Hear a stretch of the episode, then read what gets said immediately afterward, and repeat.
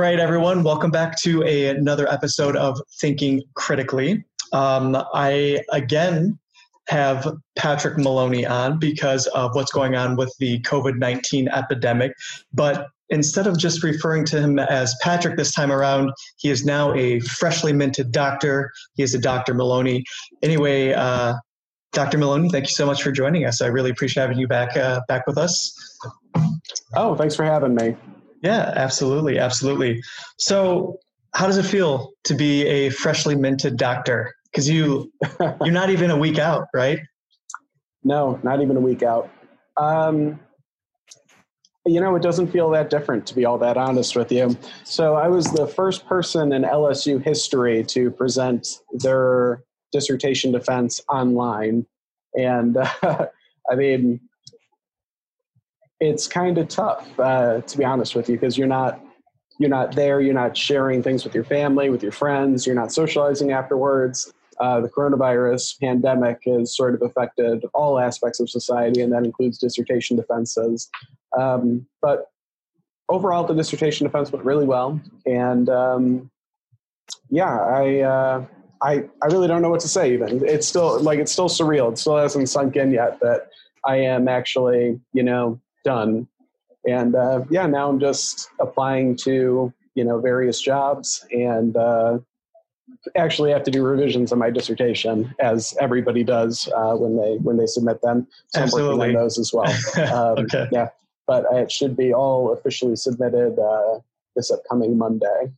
No. So the revision requests weren't substantial. Nothing too big. No, nothing too huge. Everything was pretty much in order. So our dissertation is structured in a 3-paper format. So that means that by the end of your dissertation, you should have 3 papers that you can go ahead and you can publish in journals. So you're publication ready. And they do that so you can cover a wider array of topics and you can get more publications under your belt. And my first 2 papers were really good. And my third paper just had a little bit of revision that needed to be done. But I did notice that I had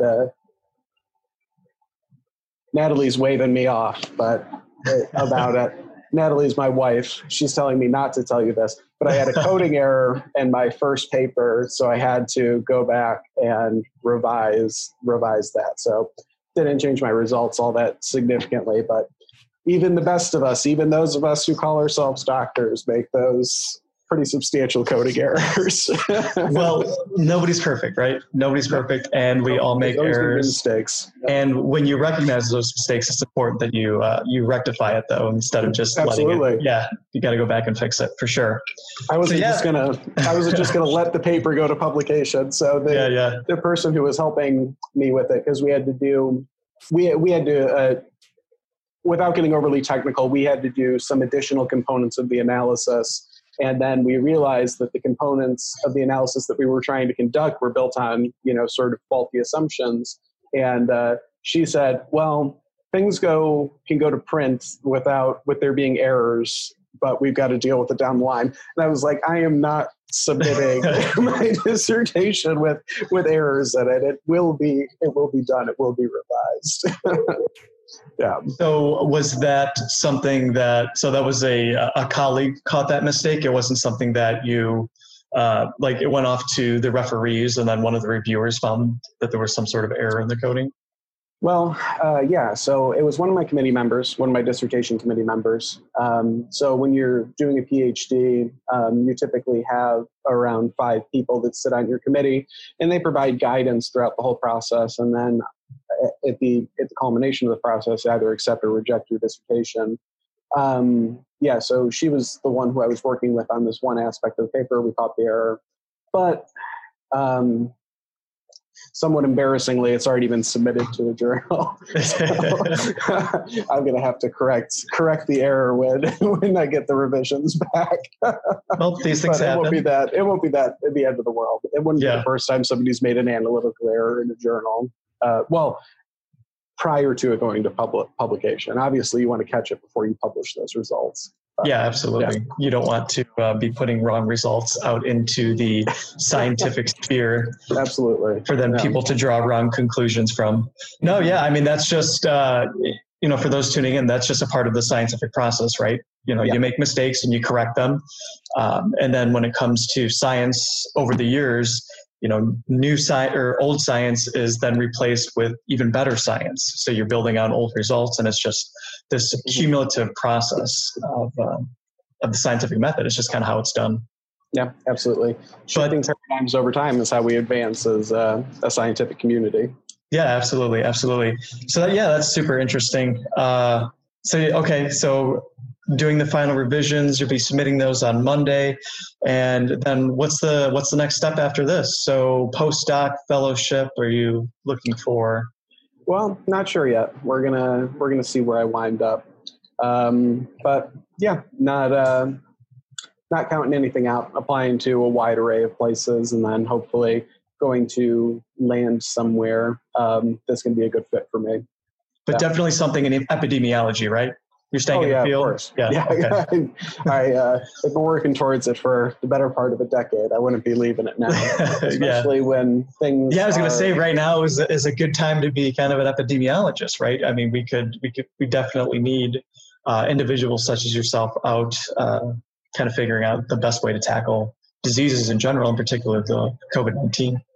Yeah, well, it's actually like an interesting dynamic. So a lot of people that I've been speaking with, they're always like, "Oh, well, you picked a great field to be in at this time," and that's not necessarily true. I mean, from a job security standpoint, or economic standpoint, or however you want to phrase it, and it's also not good from a public health perspective. And let me tell you why. So.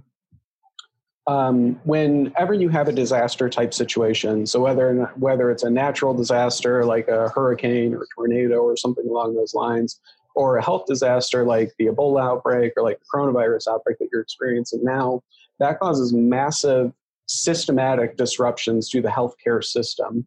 And that's a result of all healthcare efforts being focused on that single solitary situation. So right now we're focusing on coronavirus as we should, but a lot of other things are going by the wayside. So we're not dealing with other infectious diseases. We're not dealing with chronic diseases. Research has basically ceased in these other areas, and all efforts of hospitals, of public health agencies, both state and federal, and even local agencies are all focused on the coronavirus response. And that's going to lead to deficiencies down the line in the other aspects of public health.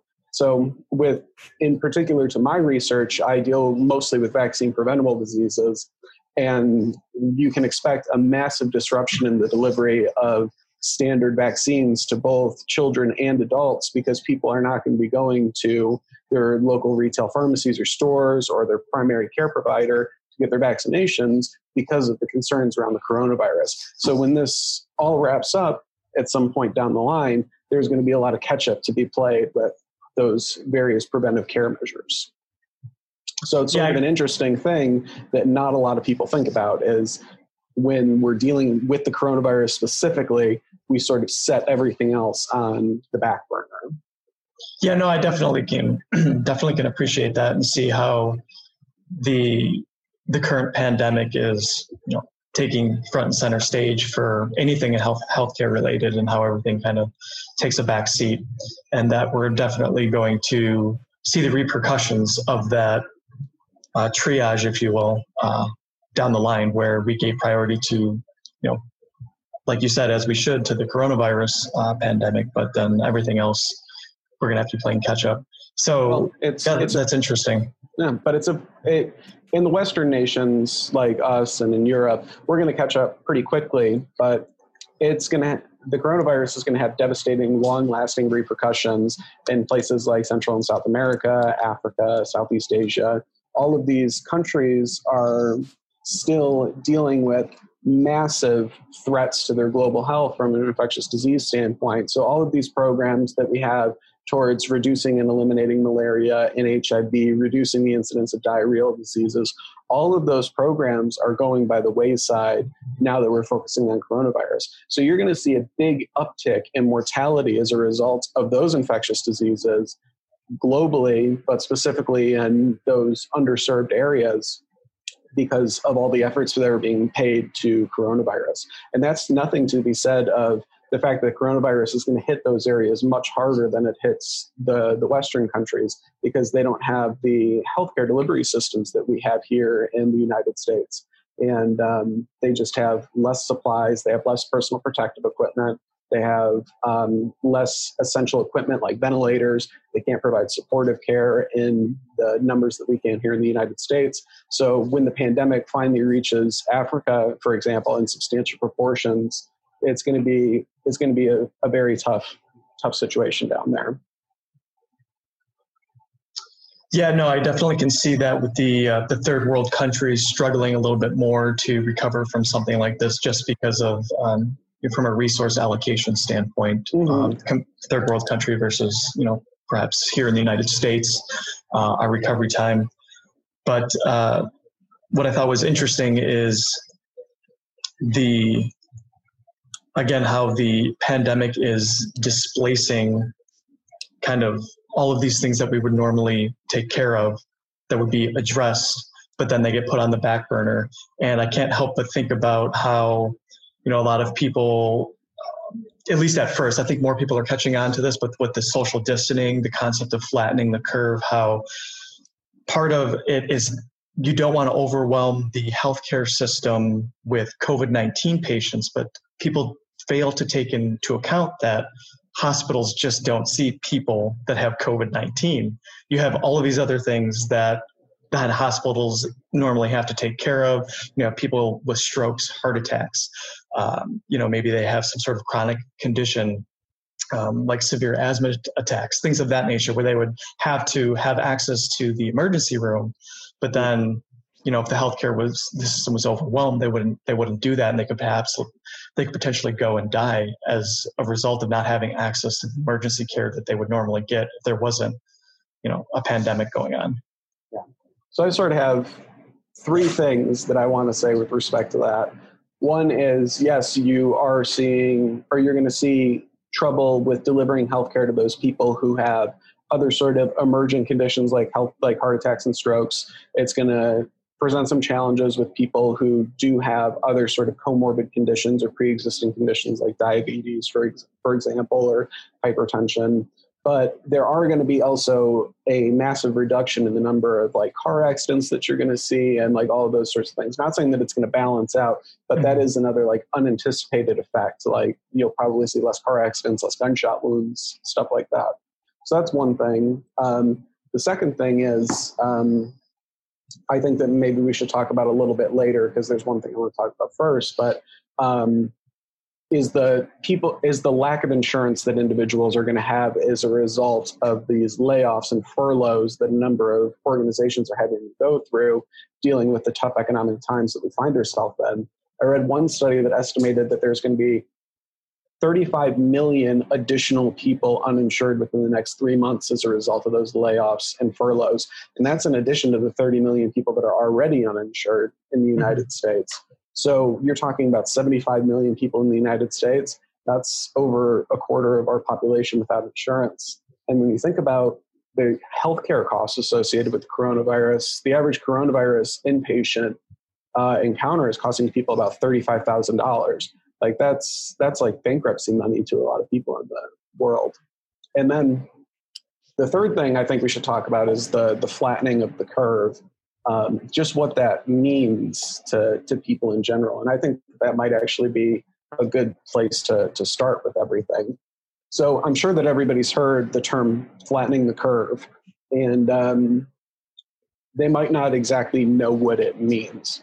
So the curve refers to an epidemic curve. So an epidemic curve measures the number of incident cases or new cases that you're having on a day-over-day basis. And obviously, if you have more cases in a shorter period of time, that curve is going to be much more going to arrive at a peak much sooner, and that peak is going to be drastically larger than if you had a smaller number of cases over a longer period of time. So when you hear flattening the curve, we want to get to a point where we're having a small number of cases over a longer period of time so we don't overwhelm our health system.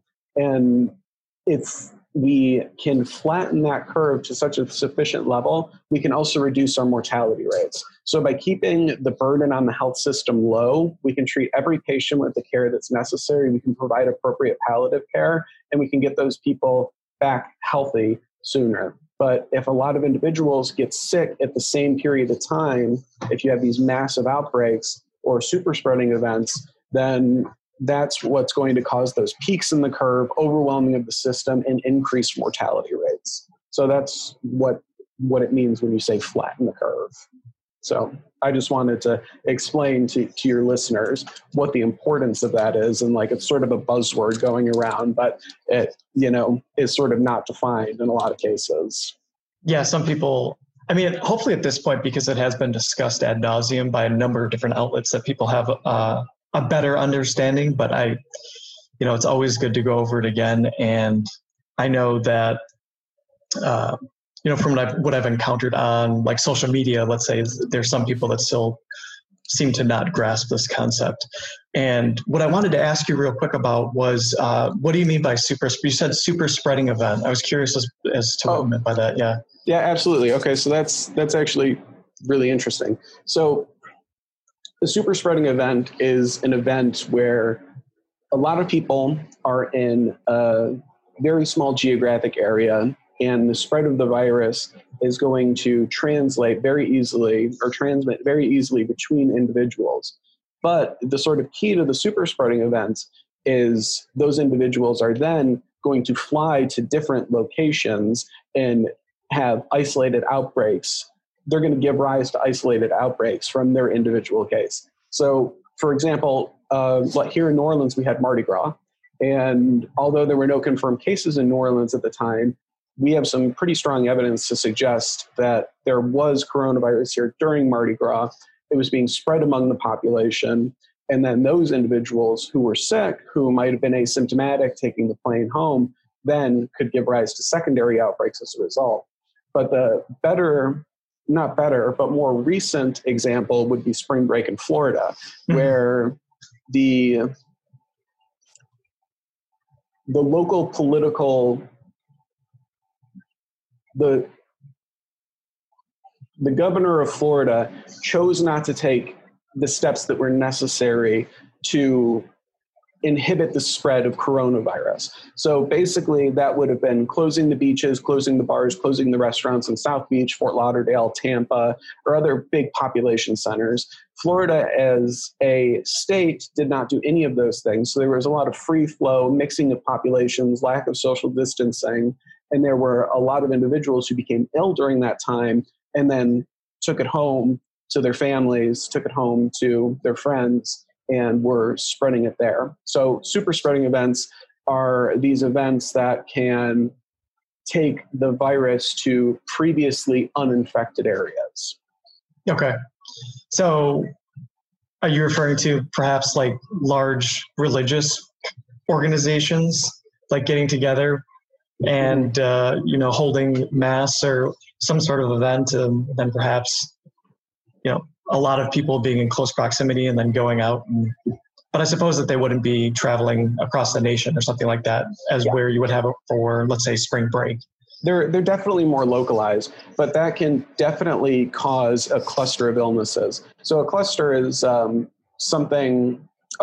illnesses is an occurrence when individuals that share a similar geographic region or location, like a church or a school or something along those lines, or apartment complex, something along those lines, where you see a high influx of cases. And you can see those cases occur very quickly within those enclosed spaces, and that would cause a cluster of illnesses. And that would be something that we would typically investigate if we didn't know the cause. But in this case, most of what these outbreaks and these clusters that we're noticing are in fact coronavirus. So we know exactly what they are.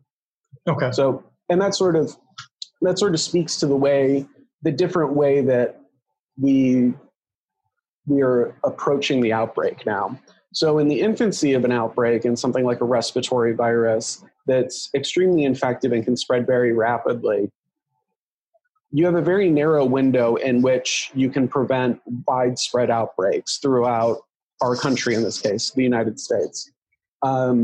If you miss that window, your focus shifts from preventing the outbreak to flattening the curve. So in the United States, our perspective is switched from preventing widespread outbreaks, preventing it from reaching every state in the United States, preventing people from becoming ill, being sure that we don't have this sort of widespread spread or transmission of disease. It shifted from that to flattening the curve. So we've come to expect that a significant number of Americans are going to become infected with the coronavirus. A significant number of Americans are going to die. But by flattening that curve, we can reduce the number of Americans that would die if the curve had been flattened, opposed to there been a big peak overwhelming the healthcare system. So our goal now isn't to reduce infectivity over the long term, because we've accepted the fact that probably somewhere between 40 to 70% of the United States population at one point or another is going to become infected with coronavirus. What we want to do is we want to reduce that mortality rate from the 3.5% that you typically see put out there, down lower and lower and lower, preferably as low as possible if we can get it, less than 1%, less than, 0.5%, or even 0.1%. So again, and one of the ways that we do that is flattening the curve, right? The only way we do it is by flattening the curve. Or reducing the mortality rate. I know that they're looking at various sort of medical interventions or medications, let's say, where you can, once you contract the virus, that it can help to, I don't want to suppress or do something to your body's response so that it increases your survivability and lowers the mortality rate. Now, I don't know if anything is on the market yet. I know that the president has touted a few different medications not recommended by the scientific community. None of the medications, to my knowledge, that the president has brought up have shown to be efficacious in reducing... has been shown to be efficacious in reducing mortality or severe illness. But so what you bring up is a great point. So there are a lot of things that reduce mortality, right? The number of doctors that we have, the number of nurses, the number of ventilators, the number of palliative cares that we have, or treatments or something along those lines. But the problem is we have limited resources, and the number of resources that we have are generally fixed insofar as we can't bring many more medical professionals in. We can't bring more nurses in. We seem to be stuck in this quagmire where we're not producing enough personal protective equipment like N95 masks, face shields, scrubs, gowns, all of those sorts of things. So right now we're at a point where the resources that we would use to decrease the mortality rate are being exhausted. So the only thing that we can contribute as a society right now in this moment, before we have a vaccine or before we have more readily available treatments, is to flatten that curve so we don't overburden the already thin amount of resources that we have. So that's what we need to do as a society, is move towards flattening that curve. So social distancing and hand washing. Yeah, absolutely. But there's a lot of other things that you can be doing. And obviously these are all gonna vary based on, your personal situation. So there's a lot of people, unfortunately, that have lost their jobs or work in industries that are on the front lines, like the grocery store workers and tellers, gas station attendants, nurses, doctors, all these individuals. Like they can't prevent themselves from being exposed to the virus.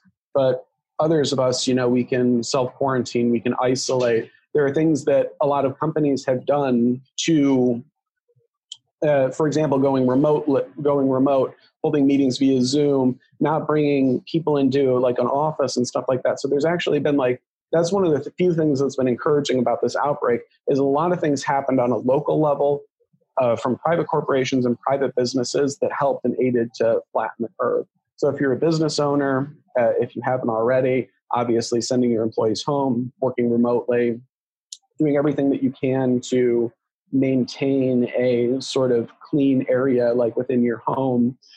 So obviously people are going to have to go out. You've got to get groceries and everything like that, but being knowledgeable and being cognizant of what you're doing while you're out there. So that would be wearing gloves, wearing a face mask, and wearing them properly. So and this was actually a thing, Natalie, my wife and I, we went to Costco, she put on her gloves and then she touched her phone. And I was like, babe, once the gloves go on, you can't touch anything else. You can't touch anything else that you're bringing back with you or into the car because you're turning that thing that you touch into a fomite, which is an inanimate object that can carry the virus. So if you touch anything with the gloves that you wouldn't touch with your hands, you're turning that into a potential vector for the disease. So you need to be cognizant of proper glove use. Don't reuse them, dispose of them after you use them. Masks, you know, use cloth masks, but wash between uses if you're using a bandana or any of the number of things that you can see. Social distancing, hand sanitizing, washing your hands properly. So for 20 seconds all the way up to the elbows. I don't think a lot of people do. I don't think a lot of people wash their hands like that. Yeah. All the way up to the elbows. I know that I actually don't do that. When I wash my hands, I apparently I should start doing that. I mean, I go past the wrists, but I don't go all the way up to the elbow. I didn't realize that. So you got to wash your hands like a surgeon. Yes. Well, think about it this way. When you go and you wipe your face like this, you're wiping your face with your whole forearm. And if you have virus that's sitting on your arm, you're now transmitting it to the mucous membranes. Okay. Which sort of goes into, you know, talking about what coronavirus is in terms of its disease group. So it's a respiratory virus, but it's spread via droplets. So it's not airborne. You can't be in a room and, you know, inhale coronavirus from somebody who's like 30 feet away from you. It's spread by close contact via respiratory droplets. So droplets are something that's secreted when somebody sneezes or coughs. It's a small microscopic amount of mucus that's expelled and contains some amount of virus. This lands on surfaces or it can land on you or your hands or something along those lines. And then when you go and if you have virus on your hands, for instance, you touch your eye, you touch your mouth, that would be a way for the virus to come into your body and actually infect you. And the other way is if you touch an item that has virus on it, if it's been, you know, sneezed on or coughed on or something along those lines. Like so that's the fomite. That's the fomite. Okay. Then you touch that, you touch your eyes, you touch your nose, you touch your mouth.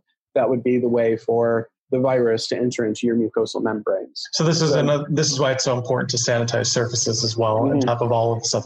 Absolutely. On top of all these other things that you can do, but sanitizing, making sure that you're sanitizing surfaces. Well, what is a great way to help yourself out individually is setting up an area, like a quarantine area or a cleaning area when you come into your house. You can be sure that your house is actually cleanly, whether or not that's like a garage area or a mudroom or laundry room or something along those lines, where you can clean and sanitize everything that you brought into the house, change clothes, do whatever you may need to keep yourself clean and safe, and be sure that the products that you're bringing into your home aren't vectors for the disease. I see. Now, real quick, I wanted to ask you about the face mask, because when this all first started happening, the WHO did not recommend that you wear a face mask, at least a regular face mask, because they said it would be useless. If it was an N95, then that's a different story, but that you shouldn't be wearing regular face masks because it's pointless and that the hospitals, you know, that's just going to take resources away from the hospitals. Now it appears as though they've changed their stance on that with like in the past couple of days or so. So I was curious as to what your thoughts were on all of this. So that way that obviously the public can get the best information available. No, absolutely. So yes, wearing a face mask back when case counts were relatively low didn't necessarily make a whole lot of sense. And the concern was if you recommend everybody starts wearing face masks, that's going to result in people starting to hoard medical supplies, which ultimately occurred anyway. But N95 masks, the big difference that they have from just like a regular surgical mask that you'd see or something that you would make out of cloth is it actually has a respirator that will filter out the virus because the virus is too big to fit through the respirator, completely encloses the nose and the mouth area. So no virus is actually able to get into your mucosal membranes. So that is why you would do it. And combined with a face shield, you have eye protection then. So if you were to get sneezed directly in your face and you've got an N95 mask and a face shield, you wouldn't get infected.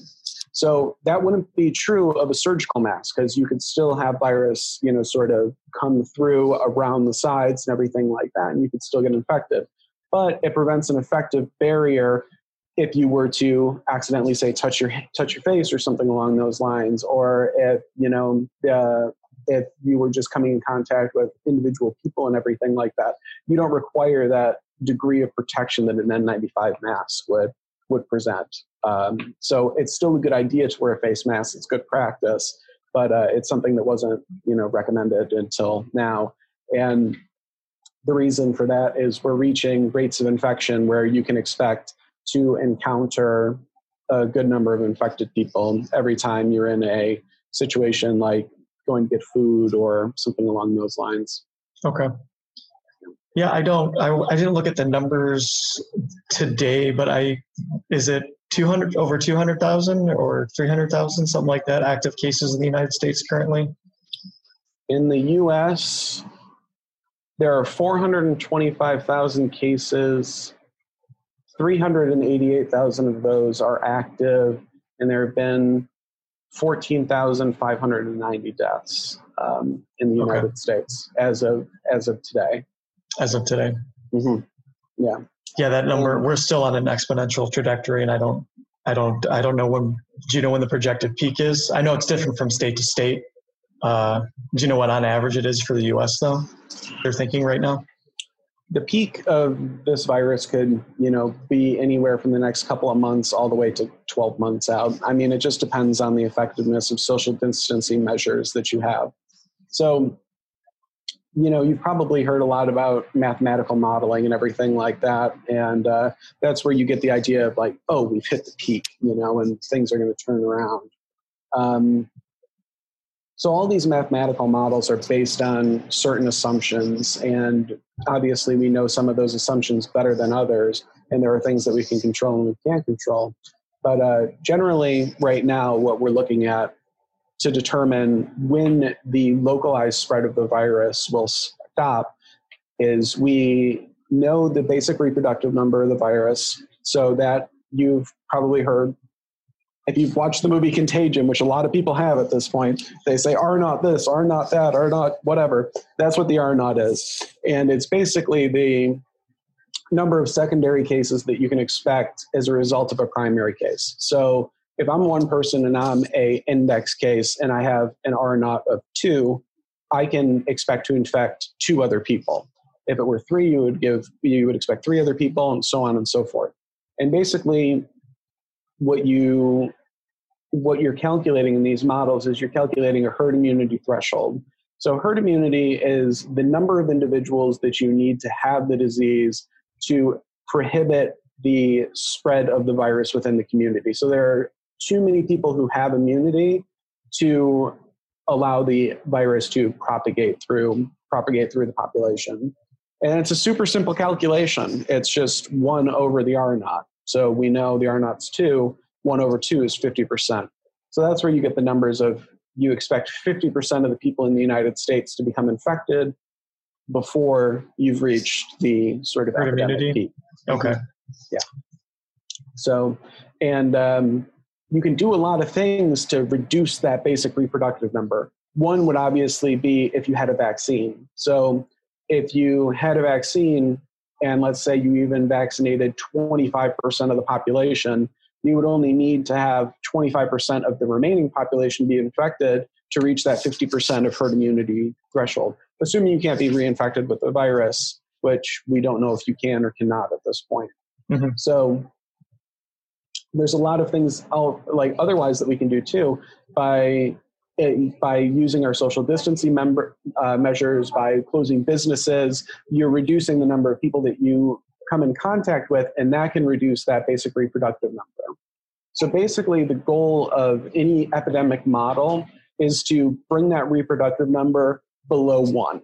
So that would say if I'm one person and my reproductive number is 0.5, I'm only going to cause a half a case. So that's when you start seeing that downward trajectory of the epidemic curve, because you have each individual giving rise to fewer cases than have been caused in previous generations. Okay. So, yeah, that makes perfect sense. And I think really highlights the importance of having a vaccine. Mm-hmm. You know, on the last podcast that we did, we were talking a little bit about vaccine hesitancy, anti-vaccine movements, or the rise of anti-science movements in general, and the effect on vaccination rates. And I think I'm hoping that the world is going to learn a very valuable lesson from seeing what it's like when you are presented with a novel infectious disease that we don't actually have a vaccine for, and how severely it can disrupt society. So I think that there are going to be a lot of societal, economic, and political changes. And I think that this pandemic is definitely going to change the mentality of people on an individual level. So I sort of look at it like, I'm not, by no means am I a professional in psychology or anything, but I remember back from a bachelor's psychology course, there was this thing called Maslow's Hierarchy of Needs. And I'm not any, this is a very layman sort of situation. But basically, Maslow hypothesized that there is sort of this baseline need that you need to satisfy. First, you need food, then you need water, and then you need shelter. And then from there, you build our entertainment and you build arts. And as you become more and more and more developed, your needs become more and more and more refined. And how it sort of applies to this situation, at least in the way that I look at it, is we were so safe for so long from all of these things like just massive wars that involved every single corner of the world, massive pandemics, massive natural disasters. It's just like of course, all those things happened on a smaller scale, but we were very insulated. There was nothing that sort of shook our very foundations of what it was to be human and mortal.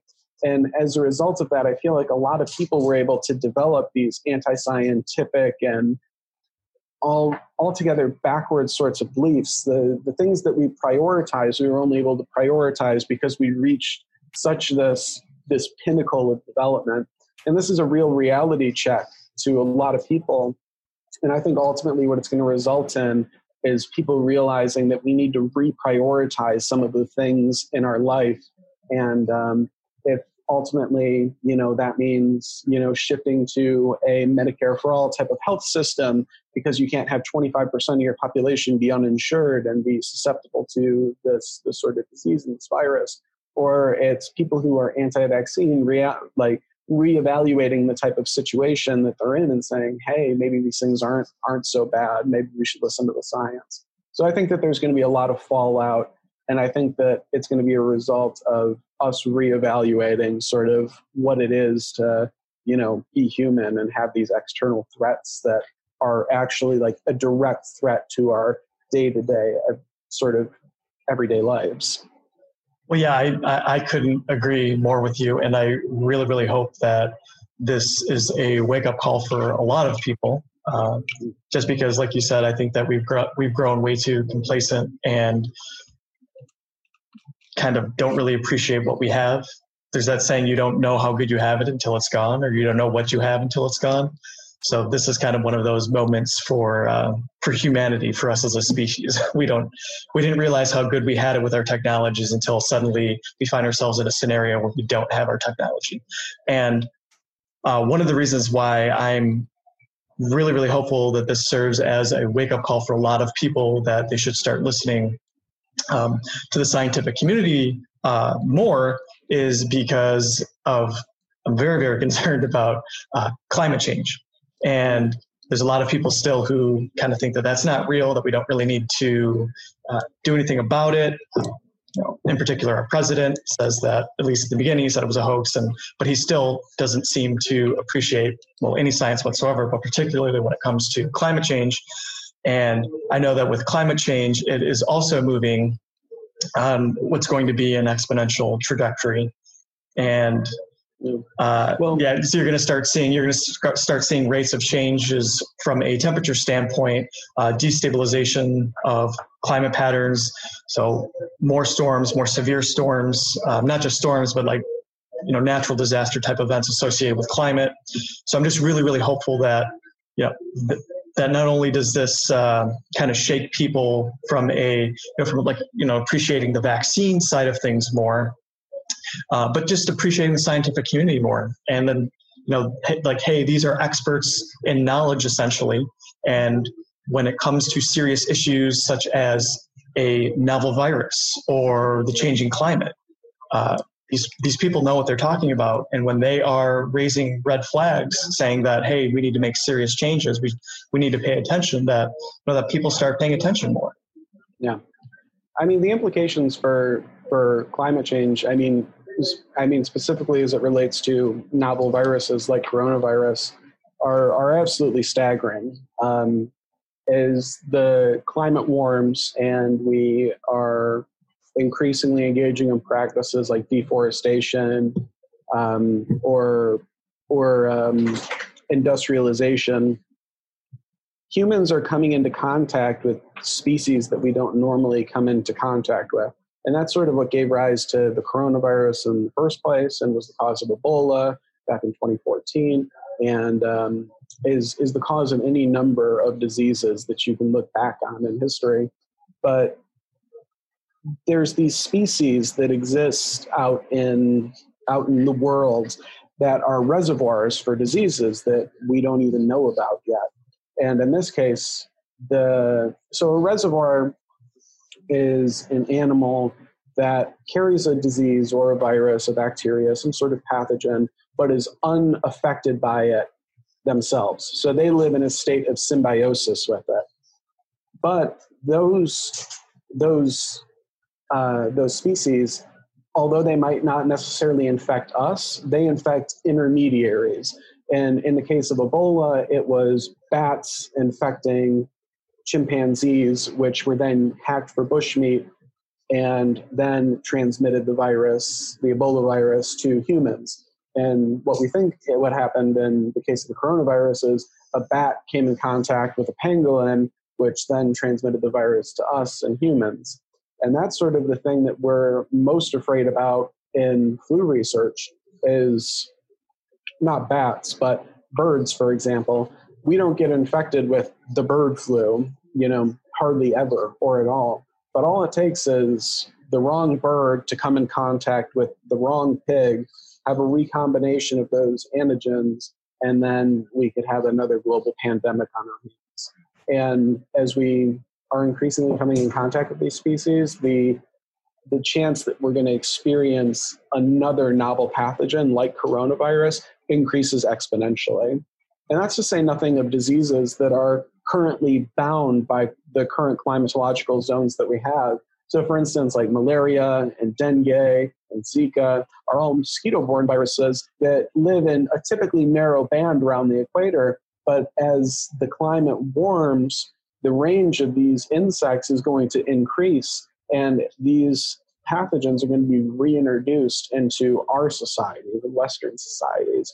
So there's a lot of combinations of factors that are, and there's also another one too. I think it was a caribou. I'm not 100% sure. Don't quote me on it. But it was frozen in the permafrost in Russia. And when that permafrost melted, the individuals who discovered the whatever animal it was were infected with anthrax, and it caused a widespread outbreak of anthrax. And that's a pathogen that had lived and existed in the permafrost, melted, and then infected a whole group of individuals. Yeah, so potentially for thousands of years, or maybe not that long, but who knows? Not in the case of anthrax, but there could very well be I mean, there could be unknown sorts of pathogens that are frozen, right? And that are completely foreign to us. They haven't been around, like on the surface, surviving for a while, and for whatever reason, then they become released due to thawing permafrost, and then you got.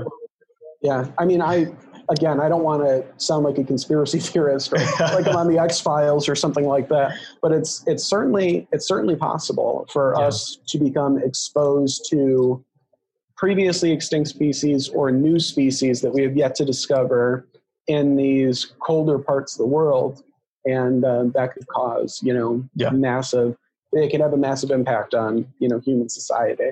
So, but I sort of like the takeaway that I get from, the climate change discussion and the discussion around just advancement in general is it seems like as a human species, we only advance more and more on the precipice of destruction or total annihilation. I mean, it seems like that's where we have these massive, massive steps forward or leaps forward even in society. And we saw it post World War II, for example, or even during World War II, we had things like the atomic bomb that were developed, but also made massive scientific strides forward and aerial technology and medicine. And we developed penicillin, we developed the smallpox vaccine, we developed all these sorts of things. And, at the turn of the century, we were, not this century, but the previous century, the turn of the 20th century, we were afraid that everybody in the world was going to starve, and we didn't have enough people. We didn't have enough food to feed everybody. We were actually harvesting bat guano off like islands out in like the ocean and everything like that to bring home as fertilizer. And that we met the challenge. We had the Haber-Bosch process where they fixated nitrogen from the air, and they fixated it in the soil, and made farming more land arable. And I don't know. I'm just hoping we don't have to get to the point where it's like 1 minute to midnight or like 1 second to midnight or whatever it may be for us to realize that we need to make some drastic changes in the way that we approach this, tiny blue marble that we live on. It's the only one we have. No, sure. Yeah. Our blue and green spaceship that's floating in a void of blackness. Right. It seems it's very strange how it seems on average we're very short-sighted in so many ways. Yep. But then when we come together in times of need, the things that we can accomplish, it's just remarkable. Yeah. It's absolutely remarkable. Well, my only concern about global warming is that the processes take so long from like an exponential growth model. Like it's very, very slow in the beginning. And we saw this with the current pandemic. It's very slow. And then all of a sudden you get explosive growth. And then if we do this we allow this to happen with global warming, then, we're going to find ourselves in a situation where we don't know what to do. Like we're going to be losing entire ecosystems and we just don't have the technologies in order to fix it. So that's the only reason why I'm still very concerned about global warming is because of how long it's actually going to take to correct course. Because even if we were to shut off CO2 today and all other greenhouse gases, you would still see rising temperatures for decades. Maybe not. Yeah, actually, because CO2 stays in the atmosphere. It has a half-life of like 200 years or something like that. So not only are we going to have to develop technologies to reduce our greenhouse gas emissions, but we absolutely need to develop technologies that capture greenhouse gases and fixates them out of the atmosphere, and so we can do something with them other than leave them in the atmosphere to continue to warm the atmosphere. So, yeah, absolutely. Yeah, it's all very... a little bit concerning, but it's things are definitely interesting right now. I try to tell people that the world is not ending. It's just we're going to have to get used to a different way of life in the immediate future. It's not even just the immediate future. It's I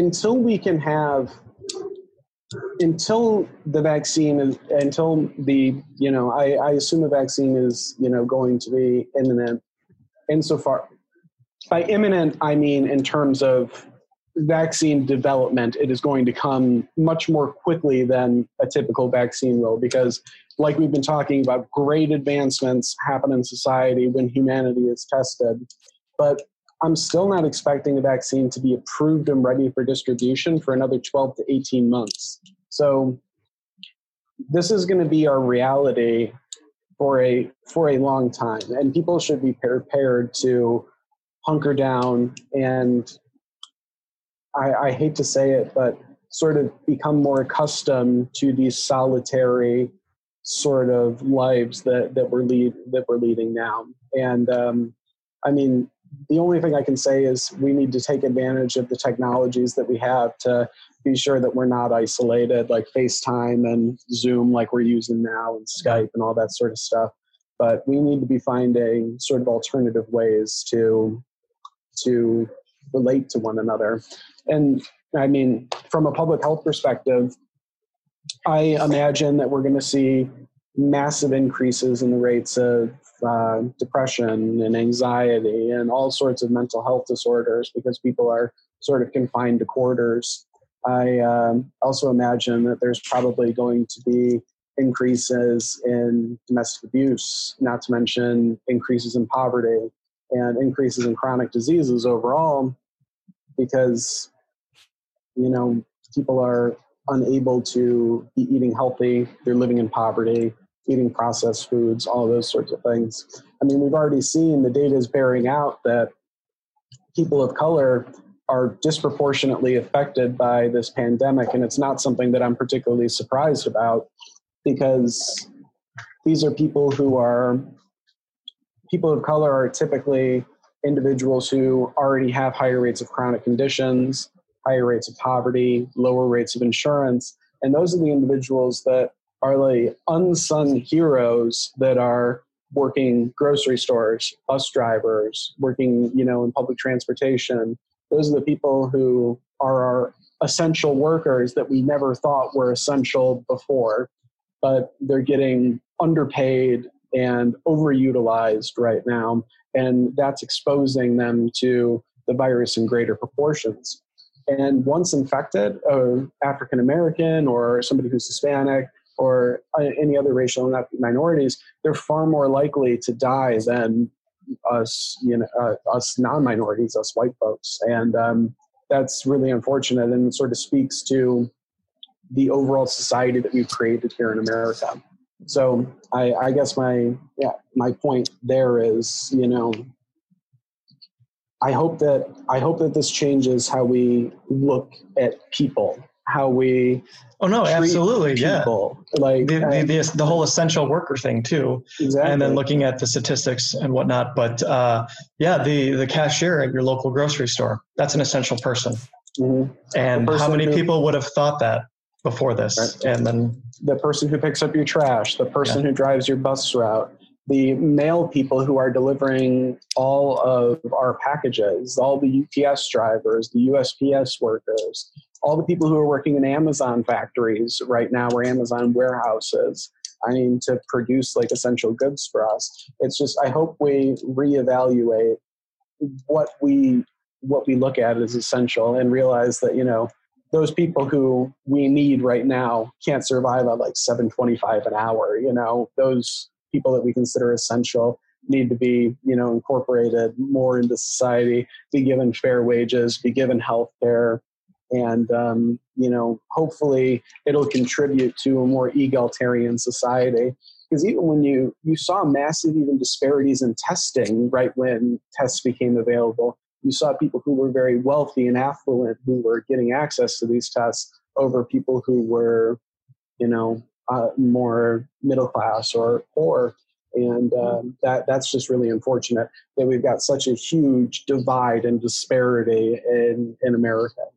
And hopefully that'll be one of the consequences of those viruses is people realizing that, you know, we all are part of a community. We're part of a unit. Like, not every one of us is like this rugged individual who's going out there and, you know, making it in the world on their own. We're dependent on other people. And I think that that's why, you know, we've seen such a drastically different response in the outbreak or the pandemic in Eastern countries compared to Western countries.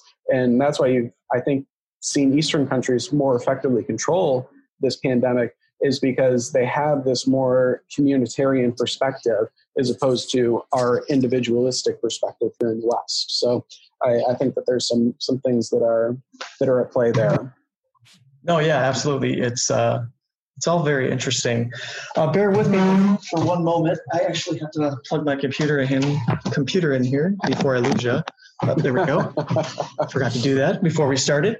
Anyway, I think that's really interesting that you think that the East, one of the reasons why they had such a better response to all of this is because of the more of a community feel. And I know exactly what you're talking about, that they embrace versus our more or less rugged individualism here in the States, where, even though we live in a community and depend upon all of each other, and, at the end of the day, we are human, we're primate, the vast majority of us are fond of the company of others, even us introverts that don't find this too terribly difficult. We still need to interact with other humans.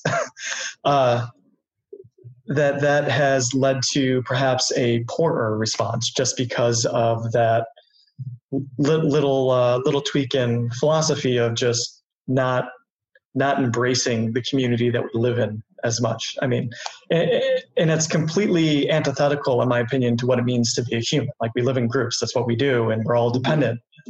Society is so incredibly complex. There's no way, unless you're willing to go and live in the Alaskan bush, which some people do, by yourself. I've seen the History Channel. Yeah, I've watched that show. So yeah, no, it's all very interesting. I think it's a huge difference in perspective. So I feel like Westerners generally view the world, society, as a zero-sum game, where for you to benefit, somebody else has to, suffer. They have to come up short. So they view things as there's limited resources, there's limited wealth, there's limited power. And it's just, we try and snatch up as much as we can, and we try and hold on to it because we're so afraid that we're going to lose it. And we don't even realize that none of those things are the things that are important. Like, there is more than enough to go around. There's more than enough for everybody to have enough. I mean, the world that we live in is bountiful. But yeah, it's just a perspective that we have here in the West. And I think that not even just that we have as individuals, but we have in our foreign policy at national level, at the national level. I truly believe that there are a lot of Western countries that believe that to succeed, necessarily other individuals must suffer or must fail.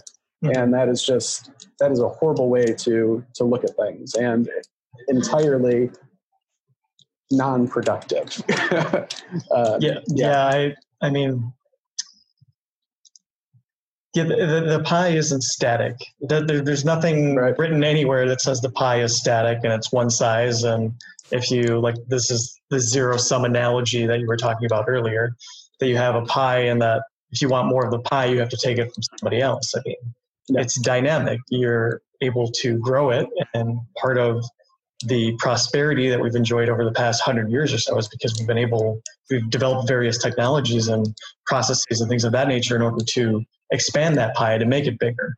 So that way, everyone can have a little bit more. And I'm not saying that it all has to be the equal size, right? No. I don't think anybody's at least I'm not, but I think that I'm not talking about like a massive Marxist redistribution of wealth here like that, but or even like any sort of redistribution of wealth. I just am talking about like the perspective that we have and the way that we view ourselves and the way that we view others and the way that we interact with people. I think that we have this mentality, and I think that mentality is a cancer, and it's just pervasive and corrosive and is just all consuming.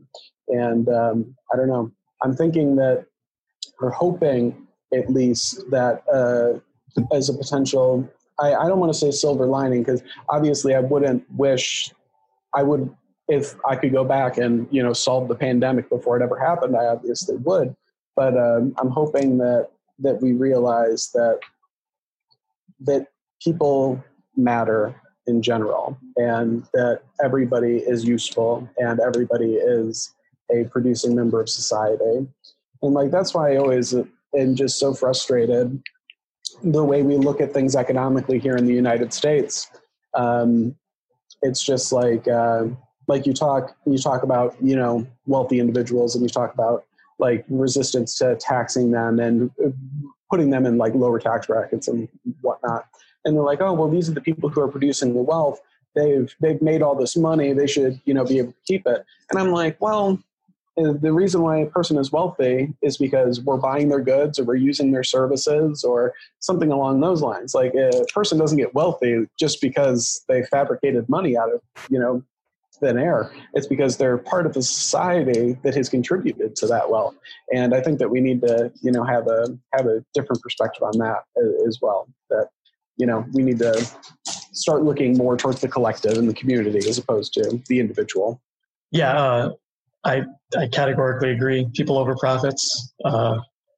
That's, I think, one of the biggest things that is hindering our society and causing it to slide backwards currently is the development of a capitalistic society into what is called like crony capitalism, which is just the maximal pursuit of profits above all else.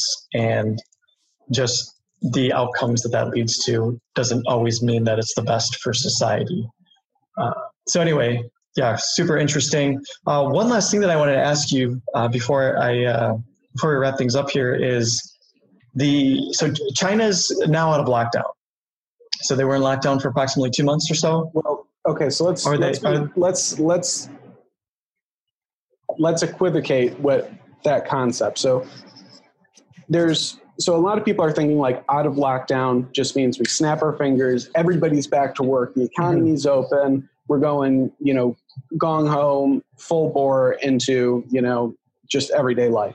That's not the case. So China's selectively opening up various parts of their country and their economy, and they're doing things at a very measured pace. And that's how the United States eventually has to come out of this quarantine situation that we're in. So there are going to be a lot of stutter starts. Like, there's going to be a lot of stops and starts. So when you open back up society, the economy, when you take away a lot of these restrictions that we have on travel, there are going to be additional outbreaks. There is going to be increases in case counts.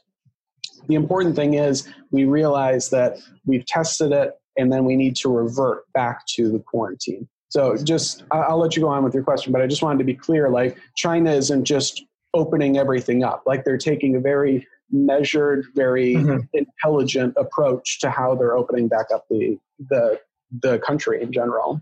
No, yeah, I appreciate the clarity. But yeah, I was just curious as, okay, so China's now coming out of a quarantine or lockdown, whatever sort of terminology you would like to use, and they're doing it in the most judicious manner possible, which is a little bit here and a little bit there.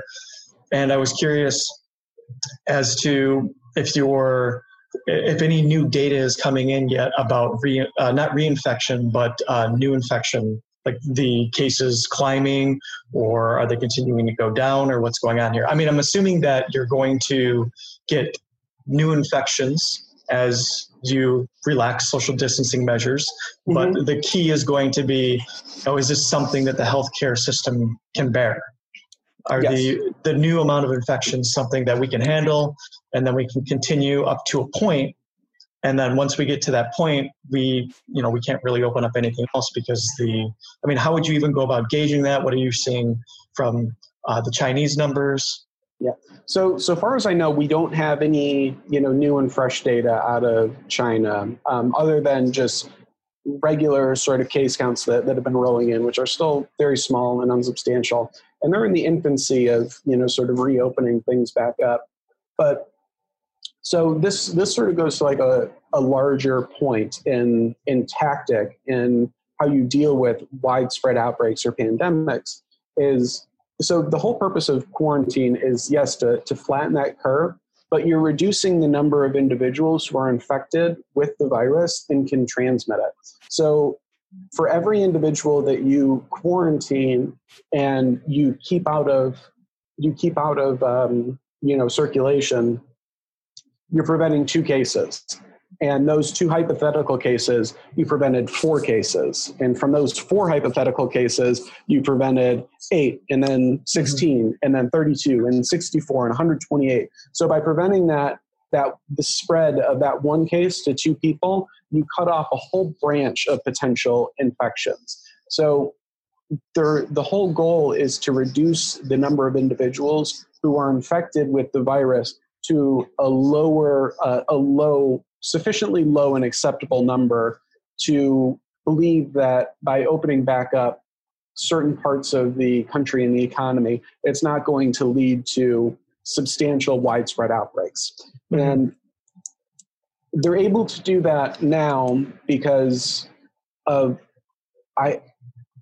there's one factor above all else that is just absolutely essential in any sort of outbreak response, and that's the ability to count cases. So the fact that we have, fast and expeditious tests now, and they've lowered their cases to a small number, they can test people very rapidly, they can identify new cases, and they can identify close contacts and quarantine those individuals. So they've reached such a point from a public health perspective that they feel like they can prevent any sort of widespread outbreaks going forward.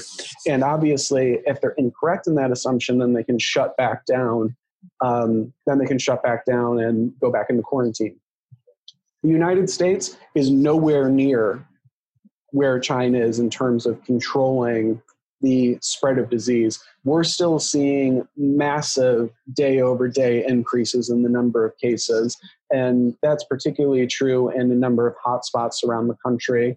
And in New York, for example, New York has more cases than any other country except the United States. And that's only because it's part of the United States. Yeah. So it's just like a massive hotspot for infection. But the United States is just now 4 months into the pandemic getting to a place where we can test people in sufficient numbers to identify cases quickly enough to be able to do the contact tracing and be able to selectively quarantine individuals. So it's taken us a long time to get here. And that's why, that's why we've got so many cases, frankly. And our cases are a drastic underrepresentation of the number of true cases that we actually have. So the cases that are being counted, those are confirmed cases. Those are positive tests. But there's been some evidence to suggest, using data from China, that the true number of cases is up to a factor of 10 lower than the actual number of cases that we're experiencing. So the United States has 425,000. That could potentially be something like 4 million cases. And that's just because we haven't developed the testing capabilities to test everybody who needs to be tested. So where was I going with this? In general, the United States just did not respond effectively or adequately in the initial phases of the outbreak. And you can compare the United States to places who have successfully addressed the outbreak. And Germany is one, and South Korea, I would say, is the other, that are just 2 giant success stories. So if you look at Germany, it has roughly the same amount of cases as France and Italy does, confirmed cases, but their deaths, I'm looking at the numbers right now, Germany only has 2,200 deaths compared to 17,000 in Italy and almost 11,000 in France. And that's because Germany identified cases earlier. Their case count more accurately reflects the true case count, and they've got lower mortality rates because they were able to identify individuals sooner. And the same thing is true in South Korea, where there's massive widespread community testing. So testing is the true key to the beginning of developing an outbreak response. And the United States just hasn't had the capacity to do that yet. And you wouldn't say that the United States response or lack of response was because of lack of information, correct? I mean, no, they had the same information as every other country, because I know that the President Trump initially called it a hoax, and then transitioned it, you know, various stages as it got worse and worse to, you know, I knew about this all along, and now he has recently, in order to cover up all of the lack of initiative on his end, not wanting to do anything, in my opinion, because he feared that it was going to hurt his chances for re-election. He is now scapegoating the WHO and threatening to withhold funding, and it's just unbelievable. Well, the Trump presidency is such an interesting sort of case study, because Trump often, I've said this a number of times, hey, babe, he's eating a hat. Our dog's eating a hat right now. But that's not good.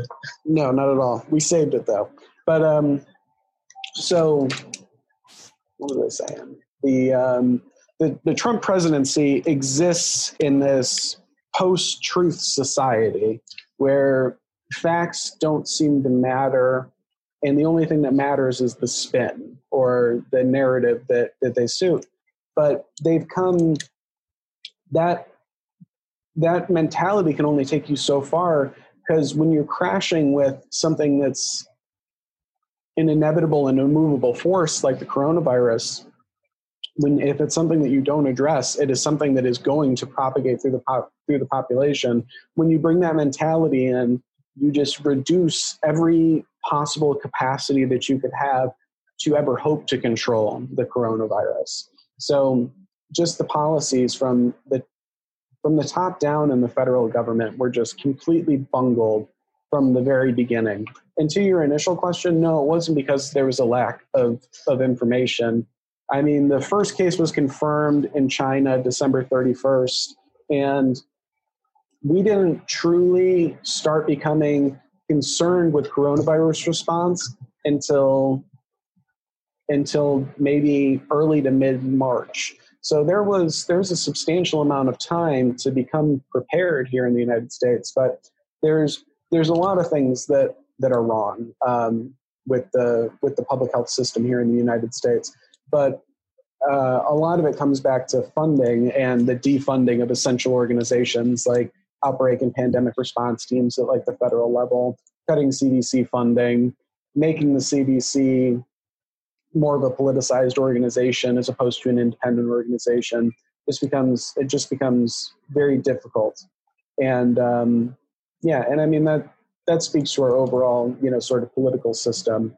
But I mean, I don't want to go too much down a rabbit hole talking about Trump, because I mean, we could sit here all day and talk about him and, you know, how he responded and to this particular thing and how he's been acting the past, you know, 3 years or so. All I'll say is, I'll leave it at this, is that from an objective standpoint, this isn't my belief or anything like that. You can look at the response in America and you can compare it to successful countries, and you can say that the policies that were implemented by countries who were successful at curtailing the coronavirus outbreak were not implemented here in the United States, and to a large extent those were because of political reasons or the lack of political will. So, and I will also say that the Trump administration is not a reliable source of information. So when you're going out and you're looking at information on how to protect your family, you're looking at, you know, what potential remedies that you could use or how to protect yourself. Like, don't go out and try and buy chloroquine, people. It's not going to work for you. It's not going to reduce the severity of your disease. There's nothing that is proven that. And it's just like, that's just one example of President Trump touting a drug that has no proven connection to reducing the severity of the coronavirus. But I mean, there's endless examples. It's just the information that you get should come from more reliable sources, more vetted sources. No, yeah, absolutely. Yeah. How unfortunate is it that the people of the United States can't get good information? They can't get the facts from our current administration. Yeah. And it's unfortunate because even some news sources, so I would say specifically Fox News in this case, is a major news organization. I think it's the #1 viewed news station in the entire country. And it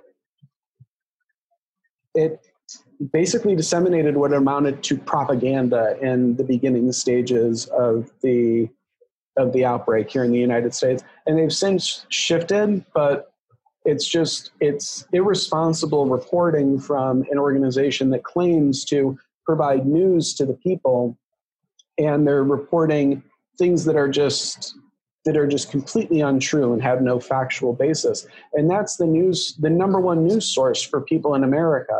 So it's just, we've reached like a perilous time for information and for truth and for facts.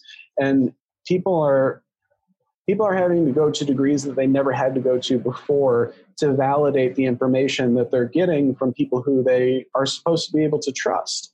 Yeah. So I would just say, in these times, just don't rely on information that you can't vet, that you can't determine where the source came from. And I mean, a perfect example is the White House's estimate now that they're expecting between 100,000 and 200,000 deaths in the U.S. That's based on no model, no factual basis. The CDC hasn't shared any information that's validated that number. It's just a fabrication at this point. So I mean, that's something that's, you know, been touted by the Trump administration. It's saying if we have only 100,000 deaths, we will have been successful in preventing, you know, this pandemic. But it's not based in facts. Like, there are no models to show that. That's just like, hey, let's just pick a random number out of a hat. Yeah. And I will 100,000 and 200,000, and like, that's what we're going to go with. That number did, to my knowledge, come from Dr. Fauci, he's the head of the National Institute of Health, or National Institute of Allergy and Infectious Diseases, and #1 infectious disease doc in the country. But I think that was just something that was a personal, like, sort of assumption or something along those lines, like saying that's what he expected, but it's being taken as like fact and sort of run away. So it's just like, again, that where your sources are coming from. Like, there was a truly astounding piece that was published by the Imperial College out of London, and they ran all of these different sort of simulations and mathematical models. And those are like the numbers that we should be using. And those are the numbers that we should expect to see. And, like, that's just rigorously scientifically validated, peer-reviewed information. And thankfully, that information was disseminated in the popular press, but you didn't see anything about it on the CDC website. You didn't see anything about it, you know, in press releases or anything like that. You didn't see Trump talking about it. So you don't see facts being talked about and disseminated in, you know, proper proportions. Okay. Yeah. So what are the numbers saying? So based off of the best science that we currently have available, what is it looking at as far as the total number of infections? I know that you said 40 to 70% of the population will contract COVID-19 or contract the virus. And then what percentage would you say are the number of Americans that will unfortunately lose their lives to this? Yeah. So the Imperial College London, the study that I mentioned before, this was published a couple of weeks ago, and obviously things are fluid and ever-changing. But they published a variety of scenarios. So like I said, these mathematical models, they're based on assumptions. So they selected different assumptions and came to various mathematical conclusions based on those assumptions. So they said if we did nothing in the United States, we could expect 2.2 million deaths. And if we are doing, if we sort of have moderately embrace these sort of quarantine procedures, social distancing, all of these sort of moderate approaches to controlling the pandemic, we could expect about 1.1 million deaths. And if we did more rigorous sort of prevention methods, then it would be less than that. I'm not sure what the figure for that is. I don't know if they ran it for less than moderate. But still more than 100,000 to 200,000 is what the Imperial College is thinking. 100 to 200,000 is beyond any sort of, short of us having a vaccine becoming very expeditiously available, I cannot see the United States having just 100,000 deaths. It seems very low to me.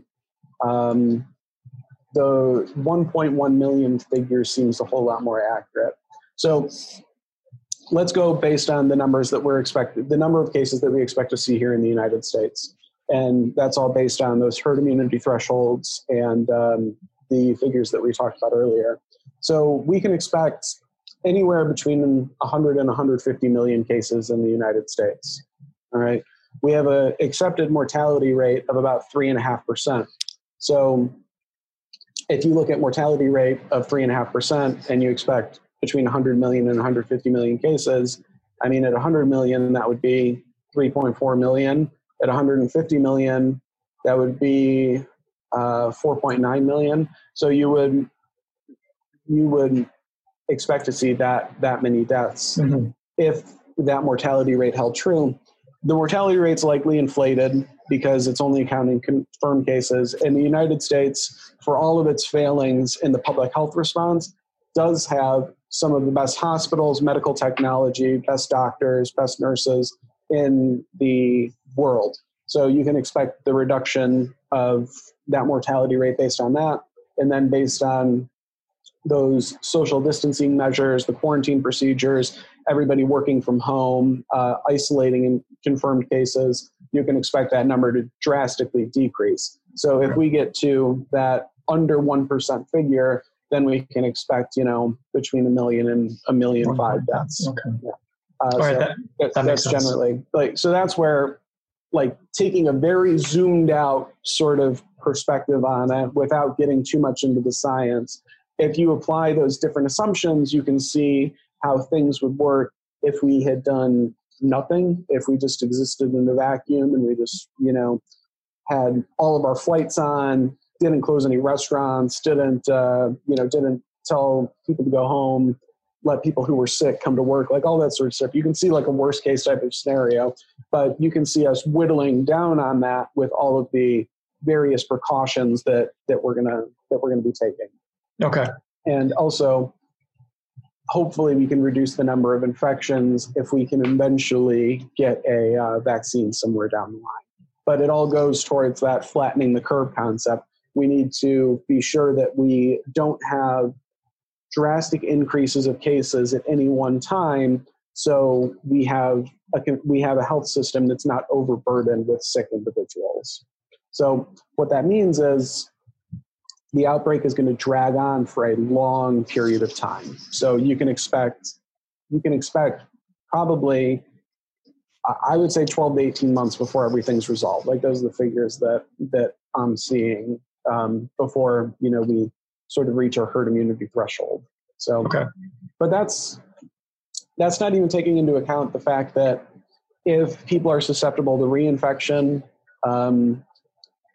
there could be some sort of seasonal component to coronavirus, like we see with the influenza virus, where it's something that we're going to have to address year after year after year. What I will say is that once you develop a vaccine for something, it's typically easier to adapt it and modify it. That's why we're able to so rapidly develop new influenza vaccines every season. But it could be something that we live with for a very long time, potentially with no end. Yeah. Well, hopefully it just doesn't disrupt our society to the degree that it's currently disrupting it in the future, you know, as more and more people are exposed to it and they become immune to it. We develop a vaccine. I mean, potentially it becomes flu-like where it just, you know, travels and then you get, you know, it undergoes these various sort of metamorphoses and then you get new viruses and you have to deal with it then. But yeah, it'll be interesting to see how it all plays out. And yeah, it's definitely an interesting time to be alive. One more thing that I wanted to ask you before I let you go here is, who would you recommend that people listen to? So we talked about how they can't, it's not good information that's coming from this current administration.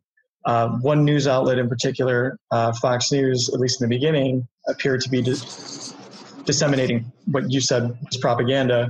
So, I mean, I don't know how they're doing now, but who would you recommend? I mean, I know that like when I, through social media and various articles that I've written, or at least one article, you know, I tell people to listen directly to the scientific community, but I was curious as to what your thoughts are on it. Who should people tune into, you know, just for the facts? Obviously, they don't want the overly technical aspects of, you know, studying diseases and whatnot, but just where they can go to get basic good numbers. Yeah. And that's often the problem with telling people like, you know, you need to be trusting scientists, is there's such a delineation between the scientific community and the everyday community. Scientists, you know, you and I, we publish in these journals that are read by other epidemiologists or other physicists and hardly read by anybody else, right? Yeah. We don't have a clear mode of dissemination to the public. So oftentimes it's the journalists that are gatekeepers, right? So journalists are the people who will take our conclusions and they'll look at them and they'll boil them down to a line or two and sort of disseminate those in articles to the people. So unfortunately, where we're at now is I think oftentimes just people in general have to rely on journalists and they have to rely on publications to get to the information that they need.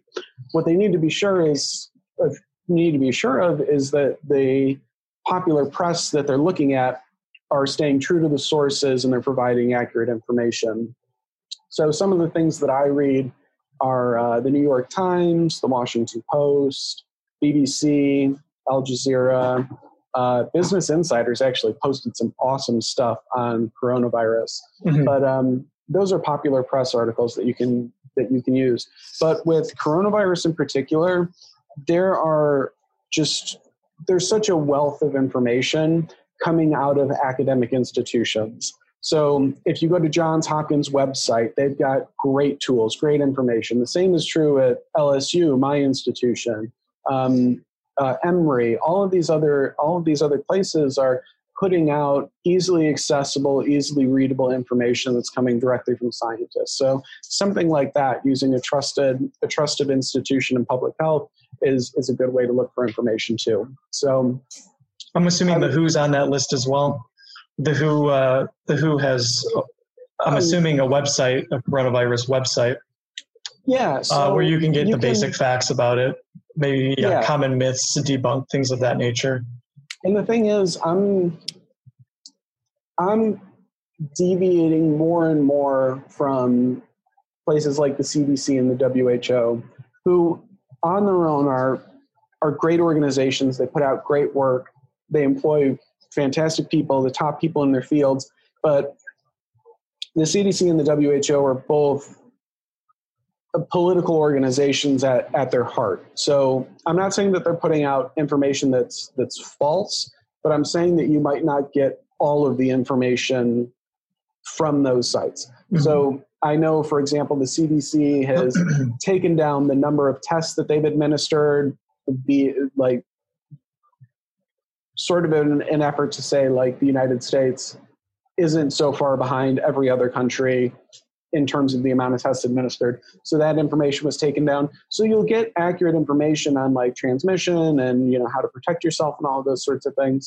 But don't use that as, like, your sole source of information, because they're not going to like they're not going to link you to like the Imperial College article. They're not going to link you to different like academic articles and stuff like that. So the information that you get there will be good, but it might not necessarily be complete, I guess is what I'm trying to say. So okay. Don't mistrust them, but know I mean, it's important to have multiple sources, right? Exactly. Yeah. Okay. Know that there is more information available to you, and not all of it is going to be presented to you on a site like the CDC or the WHO or something like that. Okay, I see. Yeah. All right. Well, anyway, I just wanted to thank you so much for joining me, Dr. Maloney. It's been really informative. Yeah, congratulations on your recent dissertation defense and all of that. That's gotta feel awesome. So yeah, it was wonderful. Thanks so much for joining us. For those tuning in, until next time. All right. Thanks for having me. I'll Absolutely. See you guys later. Thinking Critically was brought to you by Grips Visual Marketing. They helped me to bring this podcast to life when it was just an idea. So that being said, if you're wanting to do a podcast and don't exactly know where to get started, or perhaps you need some video services, make sure to check them out. You can find their information in the show notes.